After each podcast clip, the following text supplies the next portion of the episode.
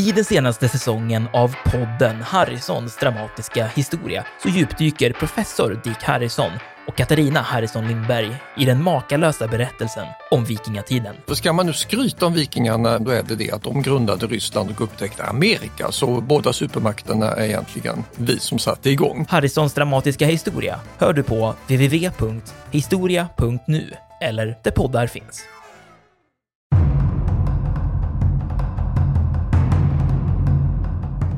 Det är många som dör under, under kort tid under de här bombningarna som görs från alla sidor. Va? Men här är alltså enskilda tyska soldater som går in och mördar den här mängden människor under den här tiden. Det är på en sådan skala att man på den nazityska sidan då till slut bestämmer sig vi måste sluta med det här för det, det hindrar våran operation så att säga att samtidigt mörda så mycket civila. Det blir ett rent praktiskt hinder för dem att fortsätta sina motoffensiver.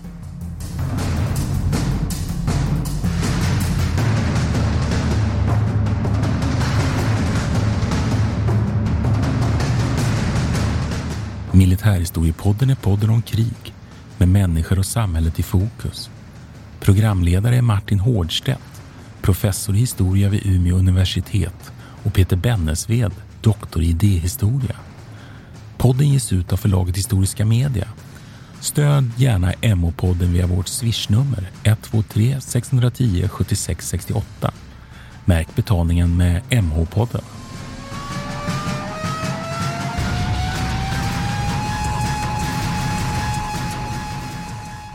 Välkommen till Militärhistoriepodden. Det här är Peter Bennesved. Och det här är Martin Årstedt i vanlig ordning får man väl säga. Yes. Nu ska vi snacka om Warszawaupproret. Jag tänkte inleda med att säga så här att eh, någonting som är intressant, nu övergår vi till en fas här i vår, vår serie om andra världskriget där man liksom börjar skönja slutet. Mm. Eh, och det finns, uppstår väldigt stora skillnader mellan de här olika länderna då, hur, de, eh, hur det ser ut i slutläget. Och jag eh, kom att tänka på det nu när jag läste in mig här på, på ehm, Warszawa-upproret och bland annat läste den här boken eh, som heter Slaget om Warszawa, upproret 1944 av Norman Davis med liksom en rejält tegelsten, känd bok. Som jag antar är väl att betrakta som, som eh, huvudverken eller vad ska jag säga, huvud, inte om man har ont i huvudet, men huvudsakliga verket för att eh, läsa om de här sakerna. Men om man jämför detta med Parisupproret till exempel, så får det här en intressant karaktär. Och Norman Davis vill ju kalla det för, för Warszawaupproret för det första kalla kriget. Mm. Eh, och skillnaden blir ju väldigt tydlig här då, att eh, vad som händer när den sovjetiska ockupationsmakten tar kontroll över områden och, och vilka skillnader det blir gentemot när de västallierade så att säga, tar, tar makten över de här områdena. Mm. Har du någon reflektion om det, Martin? Ja, det har jag ju. För det första så känns det ju märkligt att jämföra Parisupproret, som vi har varit inne på redan, och Warszawaupproret. Warszawaupproret ska vi säga då Eh, inleds ju 1 augusti 1944. Det blir så fruktansvärt brutalt nedslaget och vi kommer ju återkomma till det. Så det kan man väl lägga till här. Jag har läst faktiskt, bland annat inför den här, bok, eh, för den här podden, då Warszawaupproret 1944 av Arthur Schultz. Eh, en kort framställning, men det finns väldigt mycket ögonvittnesskildringar. Så en väldigt stark bok, måste jag säga.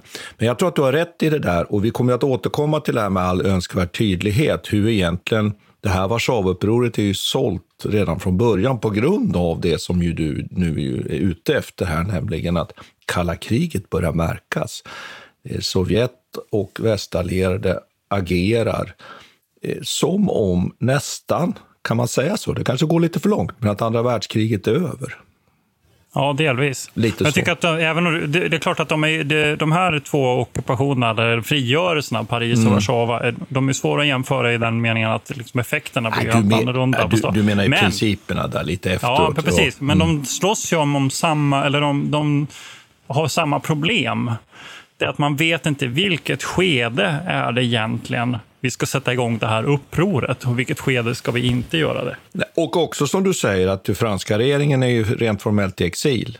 Den polska regeringen är också i exil i London, båda två. Och där finns det ju likhet faktiskt.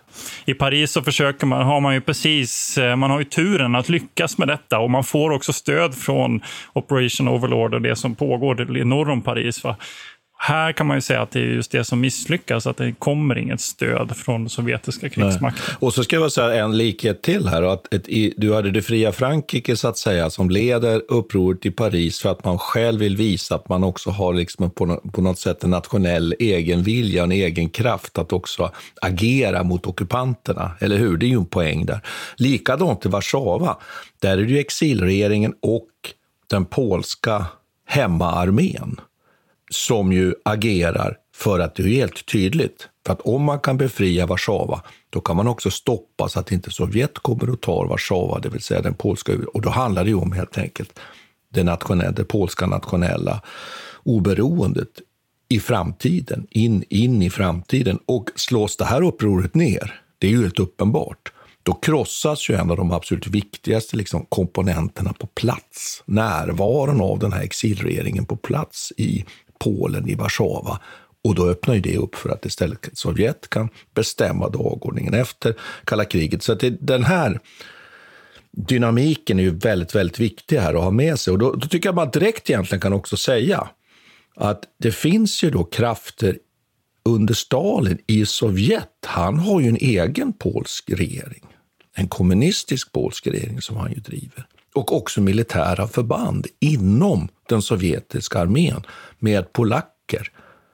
Så det finns då alltså två stycken. Det är egentligen ungefär som den här uh, utbrytar regeringen som ju skapas av Sovjetunionen i Karelerna som finns med, med Vili Kusinen som ska gå in och ta över. Ja, just det. Ja, så att vi har ju paralleller här, jätteintressanta ja, paralleller. Ja. ja. Absolut, och man kan, man kan väl säga också att Polen, en intressant sak med det här är ju det att eh, mycket av det här faller tillbaka på det polsk-ryska kriget 1919 mm. också. Alltså på det sättet som man delade upp landet 1920-talet. Ja. Mm. ja, under 20-talet mm. precis. Och det som blev Kurtzonlinjen. Och det här är också... Det, det där kan du förklara, Kurtzonlinjen. Ja, ja, precis. Ja, men, men jag tar det sen. Men, men eh, mellankrigstiden är ju en period där Polen vänder sig västerut. Och och starten på, jag vet inte om lyssnarna kommer ihåg det, men när vi diskuterade invasionen av Polen precis i början av 1939 så har ju detta delvis att göra med också att Polen är ju allierat med Storbritannien i ett tidigt, tidigt skede här. Att Storbritannien ska garantera Polens säkerhet och att man har en sån ordning har ju delvis att göra med Polens västvändhet under den här perioden. Att man vill garantera, man inser att om vi ska ha ett fritt Polen då måste vi vända oss med garantier till väst, inte mot öst och inte mot Tyskland. Så att vi har den här intressanta dynamiken med de här tre som också får, kommer att spela roll här i Warszawaupproret. Men vi tar de här grejerna sen. Ja. A lot can happen in three years, like a chatbot may be your new best friend. But what won't change? Needing health insurance. United Healthcare Tri Term Medical Plans, underwritten by Golden Rule Insurance Company, offer flexible, budget friendly coverage that lasts nearly three years in some states. Learn more at uh1.com. Quality sleep is essential for boosting energy, recovery, and well being. So take your sleep to the next level with Sleep Number. With a Sleep Number smart bed, you can individualize your comfort level and enjoy a better sleep night after night. JD Power ranks Sleep Number number 1 in customer satisfaction with mattresses purchased in-store. And now the Queen Sleep Number C4 smart bed is only $1,599, a saving of $300 only for a limited time. For JD Power 2023 award information, visit jdpower.com/awards. Only at Sleep Number stores or sleepnumber.com.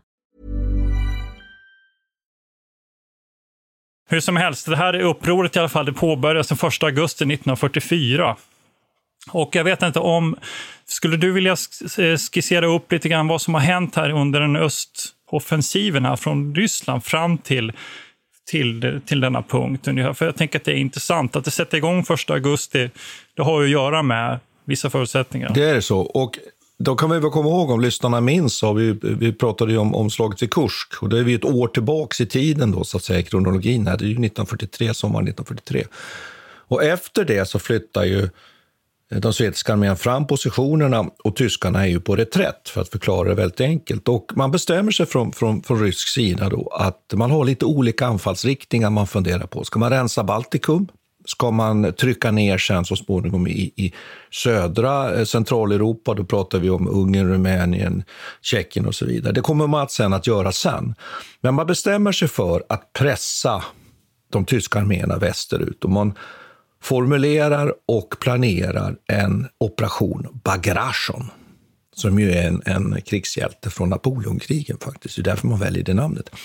Och sen så lovar man då de allierade att, att vi ska sätta igång den här operationen då så snart som möjligt efter att eh, landstinget i Normandie har skett. Och det är ju för att helt enkelt engagera nu den tyska krigsmakten brett, totalt helt enkelt, och hjälpa varandra. Och en sak som jag tycker är spännande med den här operation Bravars, vi har ju lärt oss när man lä läser, när man läser om andra världskriget och sovjetisk krigföring så får man ju uppfattningen att det är mycket kvantitet. Man är egentligen inte särskilt skicklig på att föra krig, eller talat, om man kan uttrycka sig så. Jag tror att lyssnarna förstår vad jag menar med det. Eh, Operation Bagration är egentligen lite ett undantag. Det är väl kanske egentligen den mest lyckade operationen som den sovjetiska armén genomför under andra världskriget. Den är med sovjetiska mått mätt väldigt välplanerad. Man kartlägger de tyska ställningarna. Man lyckas faktiskt eh, åstadkomma en överraskning. Bland annat röjer man tiotusentals minor. Man röjer vägar igenom de tyska ställningarna flera hundra, där man då ska kunna föra fram tanks med så små förluster som möjligt. Och tyskarna är inte förberedda på det här anfallet. Luftwaffe ser med sin flygfotografering att någonting är på gång. Men det når inte upp, det sätter sig inte i, den tyska, eh, i de tyska högkvarteren och i staberna, utan man blir mer eller mindre, kan man säga, tagna på sängen av operation Bagration, som får förödande konsekvenser för den, den tyska armén. Och jag kan bara nämna som en sån där siffra att 28 av 34 tyska divisioner på östfronten förstörs i stort sett och måste sen reorganiseras. Så det är ett fruktansvärt slag och man förlorar alltså hundratusentals tyska soldater i den här operationen. Naturligtvis med sovjetiska stora förluster. Men poängen som ju du är ute efter, Peter, här, det är ju att den här operationen trycker den tyska fronten då västerut fram till floden Wisla och fram till Warszawas förorter. Så man kan säga så här, att floden Wisla går ju eh, genom Warszawa och de östra delarna öster om Warszawa tar alltså den sovjetiska armén medan Warszawa och den västra flodstranden hålls fortfarande av tyskarna. Där stannar operationen upp. Där stannar den sovjetiska armén. Och här har vi upplagt för en, stor, en av de stora frågorna som vi har anledning att återkomma till flera gånger tror jag, nu de kommande stunden här. Varför går inte den sovjetiska armén vidare? Mm.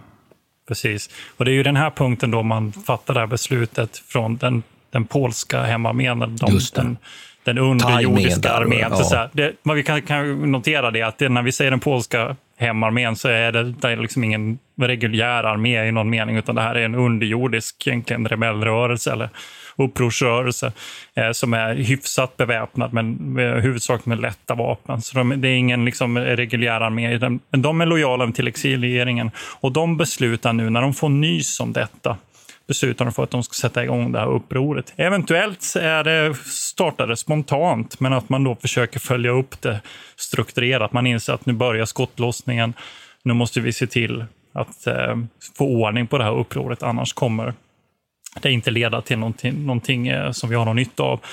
Och syftet här då, det är ju att obstruera för den nazityska för Wehrmacht som finns här på plats helt enkelt och se till så att den här invaderande Sovjetarmén då ska få så lätt som möjligt att kunna understödja. Men samtidigt vill man ju ha, som vi var inne på i början, samtidigt vill man ju ha kontroll över Warszawa innan sovjeterna kommer dit, eh, bara precis innan så att man kan hävda exilregeringens makt över, det här, över den här staden.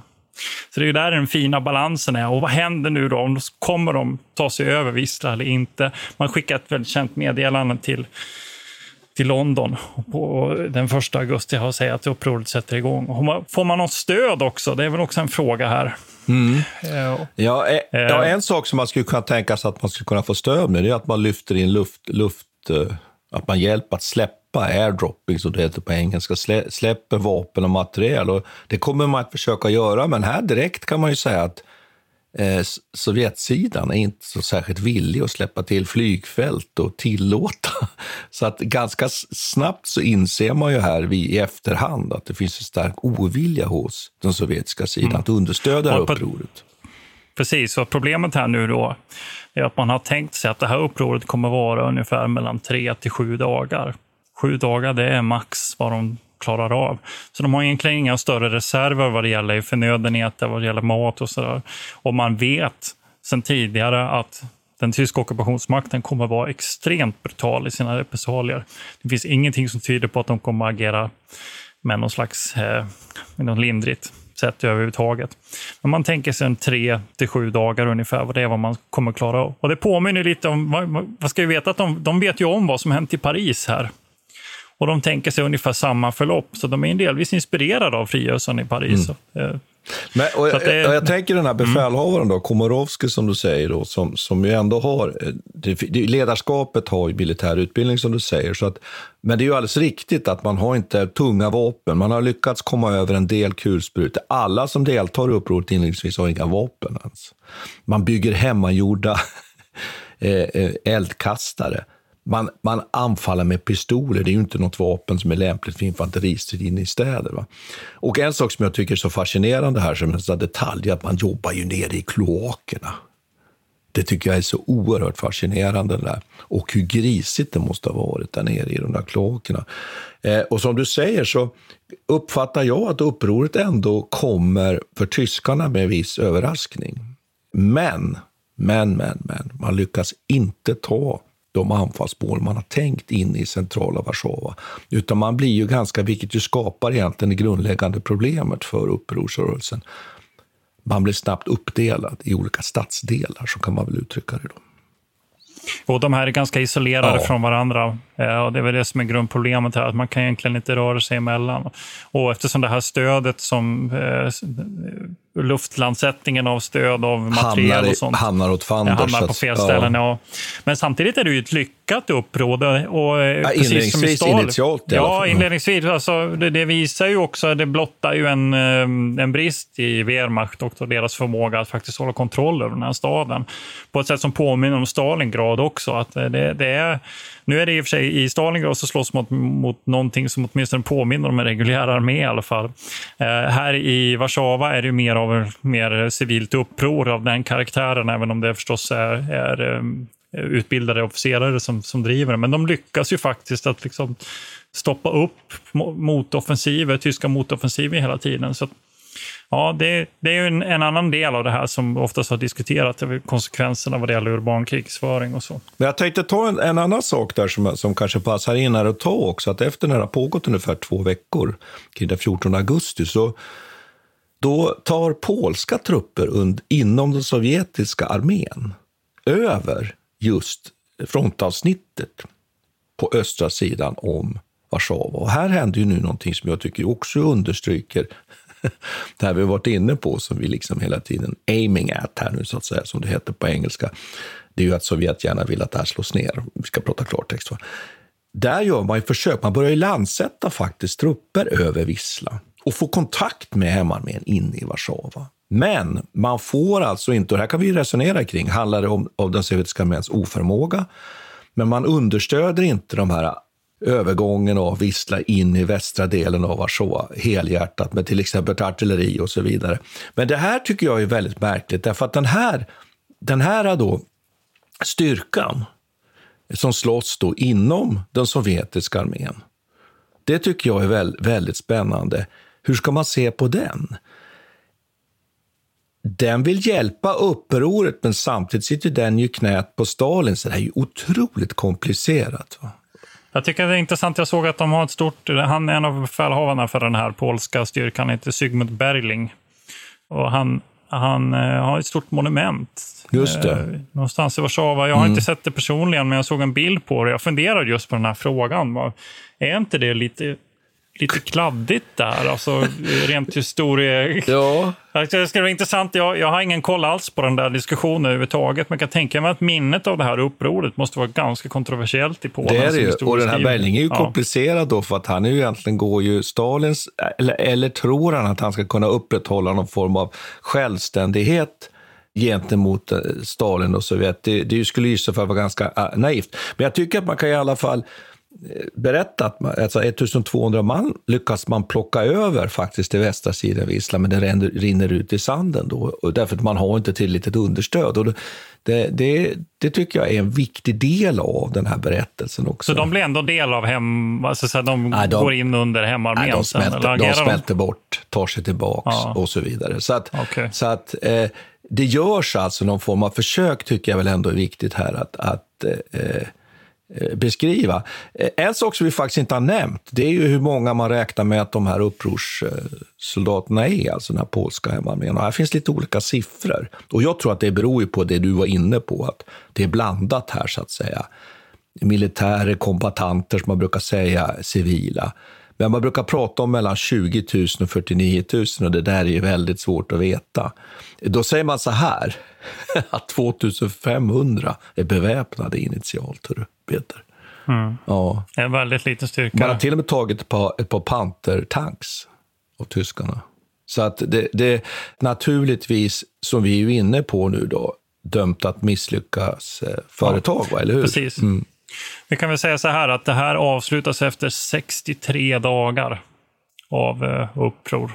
Och då är det inte något, någon positiv utgång. Alltså det här, det här, eh, själva upproret resulterar då egentligen i att ungefär 90 procent av hela staden bara raseras och i slutändan så kommer hela stan också utrymmas.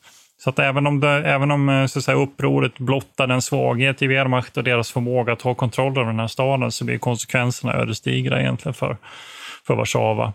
Och att det tar så lång tid har ju delvis att göra med det här vacklande eh, stödet från Sovjet. Att man å ena sidan man säger att man ska stödja, Stalin säger att han ska stödja, de skickar också de skickar liksom syltburkar och ammunition, såna här klassiker. Men de, slår, de bara slår ner mitt i staden utan eh, fallskärmar, så allt blir oftast förstört. Va?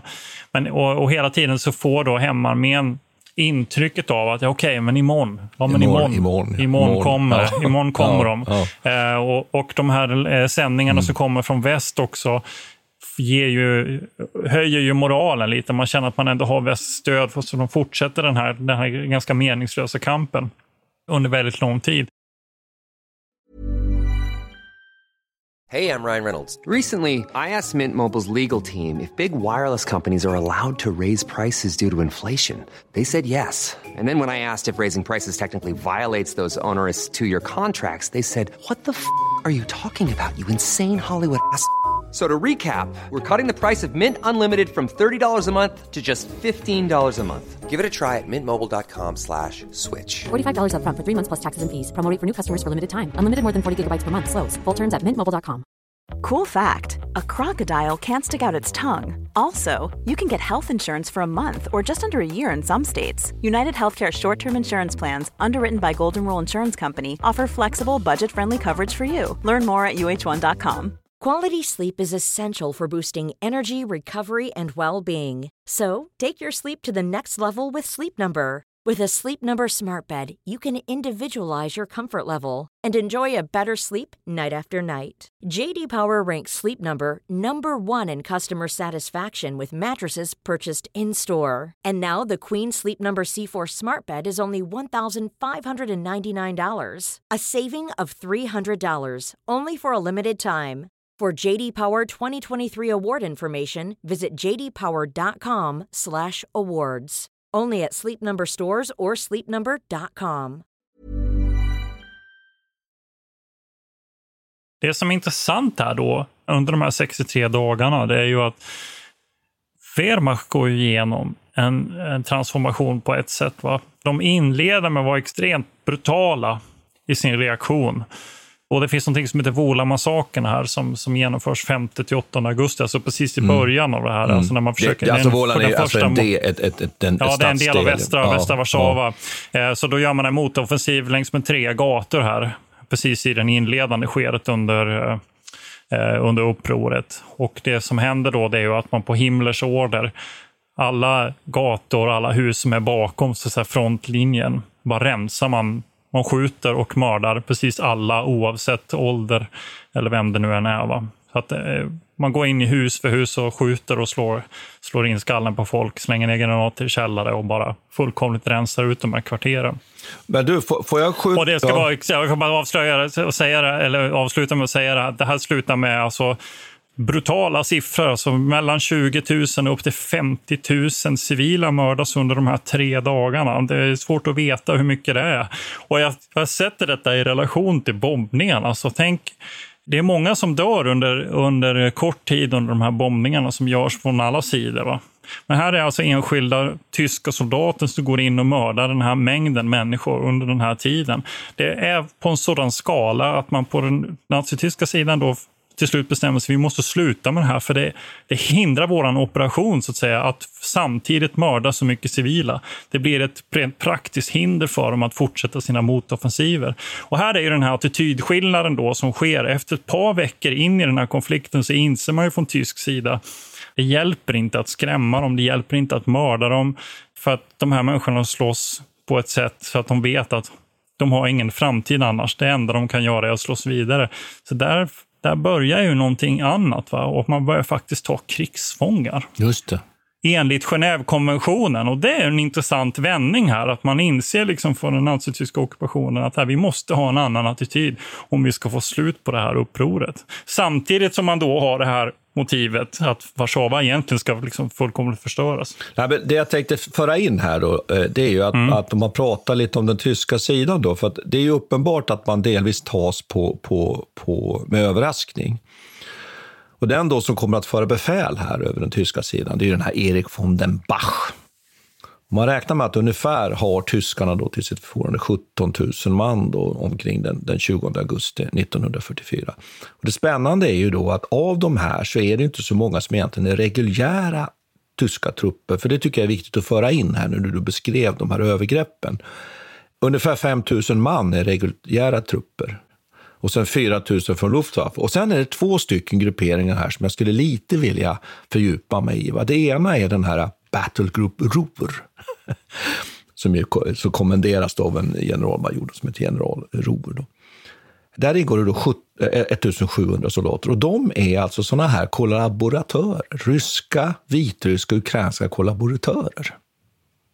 Och det här är ju ett riktigt liksom sånt där råskinn-gäng. De kallas också för SS Sturmbrigad, RONA. Och de är alltså en form av ja, vad ska man kalla det för? Personer som har sugits upp under striderna i Sovjet, som vill slåss på den tyska sidan, som kanske är krigsfångar som tvingas in i den här organisationen. Och de här begår ju precis det där som du var inne på. Det tycker jag eh, är liksom poängen med att nämna de här, den här storbrigad, RONA. De får ju kritik sen efterhand, för det enda de sysslar med, det är ju att göra våldtäkter och plåga civila och skjuta civila och begå övergrepp. De är inte särskilt bra på att slåss. Där har du precis det där att det hemma i operationen, alltså det, det liksom stärker ditt resonemang det där. Och sen har vi då mm.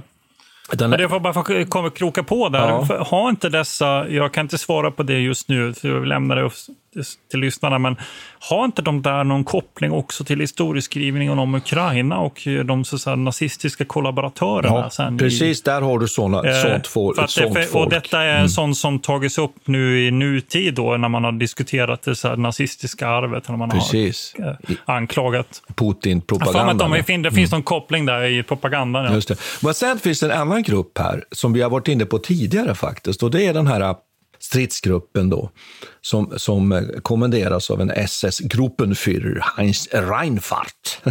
och I den här gruppen då finns en attackgrupp Dirlewanger, hörru du. Vad, vad, känner du när du hör Dirlewanger, Peter? ja, jag kände inget särskilt mer än att jag var Nej, alltså, det bara ryser, ryser i hela kroppen, måste jag säga. Och den här Dirlewangers då, SS-kommando, begår ju oerhörda övergrepp i Warszawa. Jag vet att vi redan har beskrivit det här övergreppet, bland annat på det här sjukhuset, där ju av allt att döma att man skjuter de sårade, samlar ihop sjuksköterskorna, man, man våldför sig på sjuksköterskorna och sen så skjuter man dem också. Eh, och vi kan fortsätta räkna upp den här typen av, av olika övergrepp. Och, och, det finns en sekvens i den här boken som jag läser som är oerhört obehaglig. Och, och, sen är det svårt att veta här, man vill ju inte uttala det där att, att man hoppas hoppas, därför att man vill ju verkligen inte att det här ska vara, att man nu säger så här, man ifrågasätter och sen var det på det sättet. Men övergreppen är så fruktansvärda så att man sitter ju hela tiden och funderar på, är detta liksom Eh, är det verkligen så att det var så här? Och det, det, tror jag ju. Jag är övertygad om att det var det, för jag uppfattar att de här eh, forskarna och det vi har fått fram i efterhand beskriver någonting som verkligen har hänt. Men där beskriver man hur man först skjuter barn. Man skjuter barnen först, Peter. Och sen krossar man deras huvuden med vapnen, med kolven. Kan du, kan du förstå det? Nej, jag vet. Nej, Nej jag, det, jag, det, det, o... jag, får, jag, kan säga att, jag kan säga jag är fortfarande traumatiserad sen vi gjorde eller Sepoy-upproret. Ja. Just i den här bemärkelsen när det gäller barn, alltså sättet som man behandlar. Jag vet inte riktigt hur man, jag, kan inte, jag kan inte förlika mig själv med vad mänskligheten håller på med i de här fallen. Nej, alltså. Men just det här, det, det är Levanger. Och det intressanta är att, att bland annat han, det är Levanger, och andra, den här von, von Bacher, får ju utmärkelser, F, ja, tyska utmärkelser för sina insatser i Warszawa.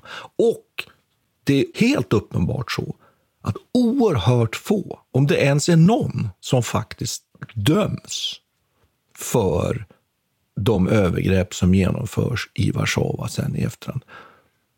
Det är några få som ställs inför rätta och som sen kommer att dömas. De allra flesta kommer att fortsätta faktiskt att leva, och en till och med lever i Tyskland och blir borgmästare i en bayersk stad. Som han sen faktiskt ber om ursäkt för i efterhand, sen årtionden efter andra världskriget. Men det här tycker men då jag... så, men då har han bett om ursäkt i alla fall. Ja, det är bra.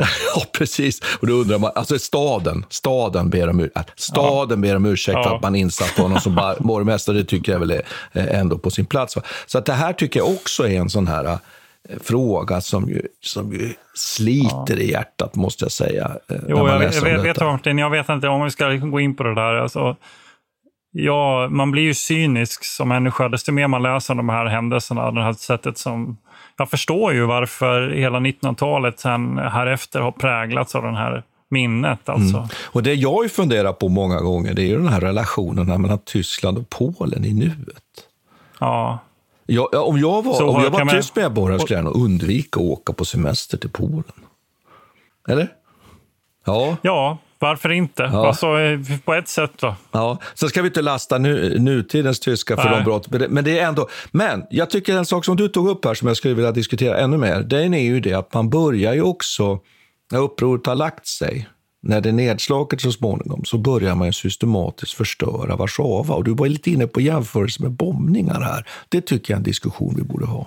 Jo, för det första kan man ju säga så här att den här anledningen till att man börjar rasera det är att man vill använda det här som en frontlinje sen mot den ankommande det, är den, det är den orsaken man har i nuet, så här då, där och ja, då. Menar för att göra det, ja, för så, det sovjetiska för att göra det som ett försvarsverk ja, i princip. Ja.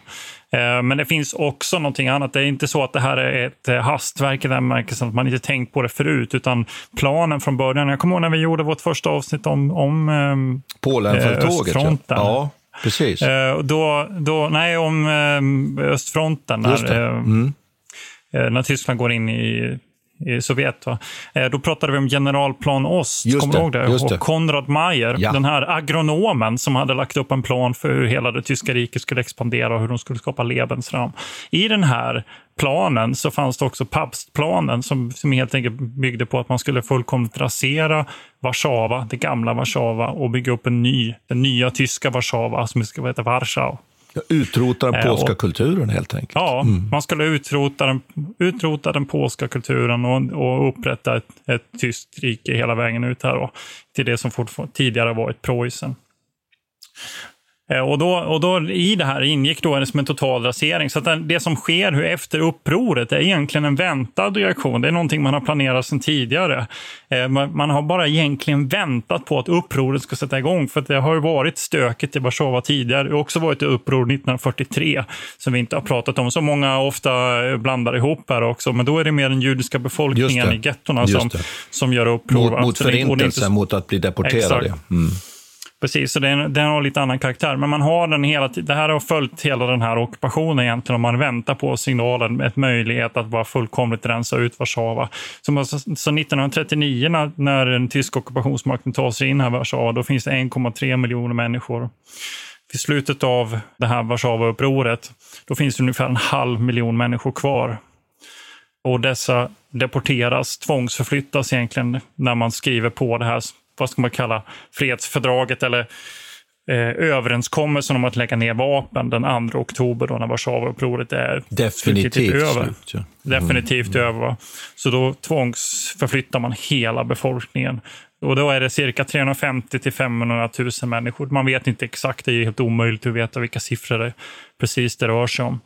Eh, Och här efter så börjar man då liksom bara rasera hus. Man har eh, brännkommando och sprängkommandon som bara går från hus till hus och raserar. Ska bara förstöra stan. Det ska inte finnas någonting kvar. Man bränner fina bibliotek. Ja, och, och man flyttar ju 1700-talet. mängder av samlingar då. Eh, En Ja. del lyckas ju förhandla fram att de flyttas till Tyskland, så en del räddas ju här.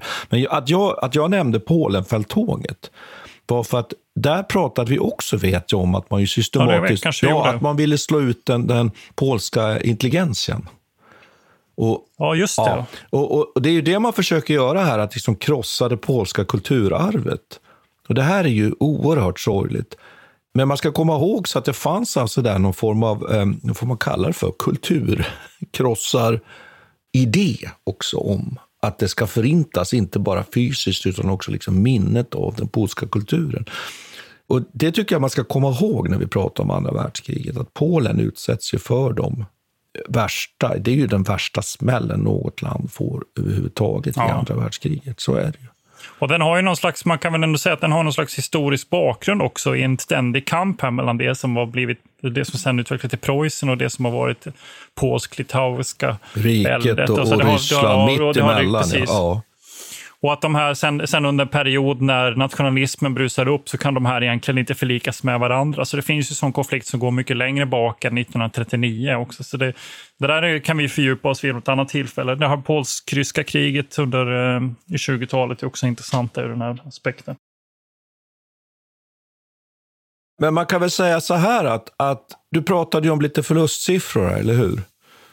Eh, Och där vet man ju inte hur många civila som dör, Nej, det är ju... Alltså man vet ju inte överhuvudtaget hur många som egentligen som, slutändan. där. ja, som är med. Och sen det är så många som, som hamnar i koncentrationsläger och gasas ihjäl också. Så att det, det är ju oerhört osäkra siffror på det viset. Av de, som, av de som skickas ut, de som tvångsförflyttas, är det ungefär eh, jag tror att de 60 till 90 000 som skickas direkt till gaskammaren. Och ungefär lika många hamnar i, i tvångsarbetsläger. Eh, och resten förflyttas bara och sen friges. Och det, är ju, det som är kanske lite intressant är ju de här 15 000 som faktiskt går, som är, var en del av hemarmén, som var, togs in som krigsfångar enligt Genèvekonventionen. Och det är ju ett, på, på något vis en seger för dem, om man nu kan kalla det här en seger, men de lyckades ju slå sig till en status som kombatanter, trots att de egentligen inte var det i någon reguljär mening. Nej. Mm. Men man räknar ju med att man förlorar ungefär 15 000 kombatanter på, på den polska upprorssidan. 5 000 såras och du var inne på 15 000 fångar.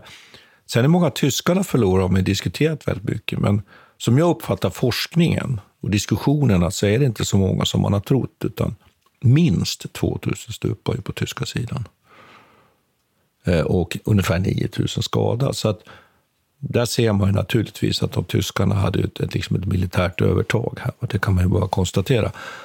Eh, men du Peter, nu, nu har vi ju diskuterat så att säga, själva händelseförloppet. Du nämnde ju någonting som är väldigt viktigt att förstå, som ju leder, tycker jag, till en, någonting som vi skulle kunna avsluta det här avsnittet med, nämligen du pratade om Curzon-linjen. Och då pratar, vi- det är det stora skeendet här. v- Vad är det? Alltså Curzon-linjen är ju en, eh, den linje där man så säga, delar Polen från Sovjetunionen. Och den här det är en, en linje som man kom överens om efter, eh, eller under, så rättare sagt, polsk-ryska kriget under, under 20-talet. Och båda sidor är väl varken eller eller nöjda med det där De tycker väl att det är helt okej. Okay, Men det är den linjen som är erkänd bland annat av Storbritannien eh, under, under mellankrigstiden. Och den markerar också ungefär den linjen som har rått mellan det ryska tsarriket och Preussen tidigare. Den heter Curzon-linjen för att det var en, en, eh, en eh, brittisk diplomat som heter George Curzon som, som hjälpte till att arbeta fram den här. Va? Men det är så att eh, exilregeringen, i, den polska exilregeringen, de vill inte ha I den här. London. Som, I London. i London, de som befinner sig i London, ja, de vill inte ha den här linjen som, för att markera gränsen till, det, till Sovjetunionen, utan de vill förhandla fram någonting annat. Så han, det, det, premiärministern här, han reser till Stalin för att diskutera den här frågan. Eh, för att för få till en lösning, en annan typ av gränsdragning. Mm. Eh, för några av de här städerna som nu faktiskt fortfarande är, eh, finns i landet som heter Ukraina idag, tillhör ju Polen, bland annat Lviv. Och, ja. Eh, och så, de här områdena är, vill man på, på den polska sidan inte att de ska hamna i Sovjets händer. Men, men nu är det så här att premiärministern här, och det är ju ett av problemen med hela upproret, premiärministern i, i London, han vet inte att Roosevelt och Stalin på egen hand egentligen, ovanför Churchills huvud, har kommit överens om att Curzon-linjen är den linje som kommer råda vid krigsslutet. Och detta vet inte Churchill heller. Och Churchill och mm. den polska exilpremiärministern ja. mm. håller på att samarbeta för att få till en lösning på det. Mm. Så de känner inte till det. Och detta eh, menar man då, bland annat Norman Davis pekar på detta, att det här är en av orsakerna till att, att Sovjets motvillighet. De förstår inte riktigt vad Winston Churchill och exilregeringen försöker åstadkomma. För att han har ju redan kommit överens med Roosevelt att, de, att det är den här linjen som kommer gälla.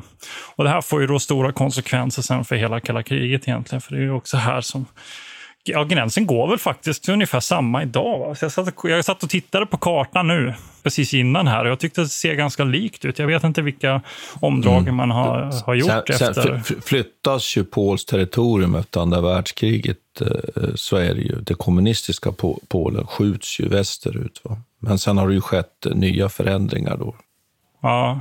Så att det, men det intressanta är att, att eh, det här upproret och alla de offer redan från början egentligen utsiktslöst. Skulle man kunna säga så, Peter? Ja. Eh, hur mycket man än försöker ge de här människorna deras enorma mod, hur mycket cred man försöker ge dem för det, eh, så är det ju så att det är redan från början egentligen ganska kört. Och det beror ju på det här egentligen stora spelet också. Och där är Stalin och Sovjet spelar ju ett väldigt fult spel, för det kan vi väl avrunda med att säga att det är ganska uppenbart att den sovjetiska armén, man skyller på att man inte klarar att ta mer terräng därför att tyskarna gör motstånd. Men det är ju någonting som jag tycker faller ganska platt. Mm. Så så är det ju. Man är ganska glad på sovjetisk sida att tyskarna gör jobbet och att man krossar så att säga, den här sista, vad ska man kalla det för, verkliga representationen av den här, det, det fria Polen eller exilregeringen, det som finns på plats i Polen, i Warszawa. Ja. Jag tror vi drar ett streck där, Martin. Vi drar ett streck. Eh, tack ska vi ha. Tack ska vi ha. På återhörande. Hej! Vi tackar Peter Bennesved och Martin Hårdstedt. Kontakta gärna Militärhistoriepodden via mejl på militarhistoriepodden at historia.nu. Peter och Martin vill gärna få in synpunkter och förslag till programidéer.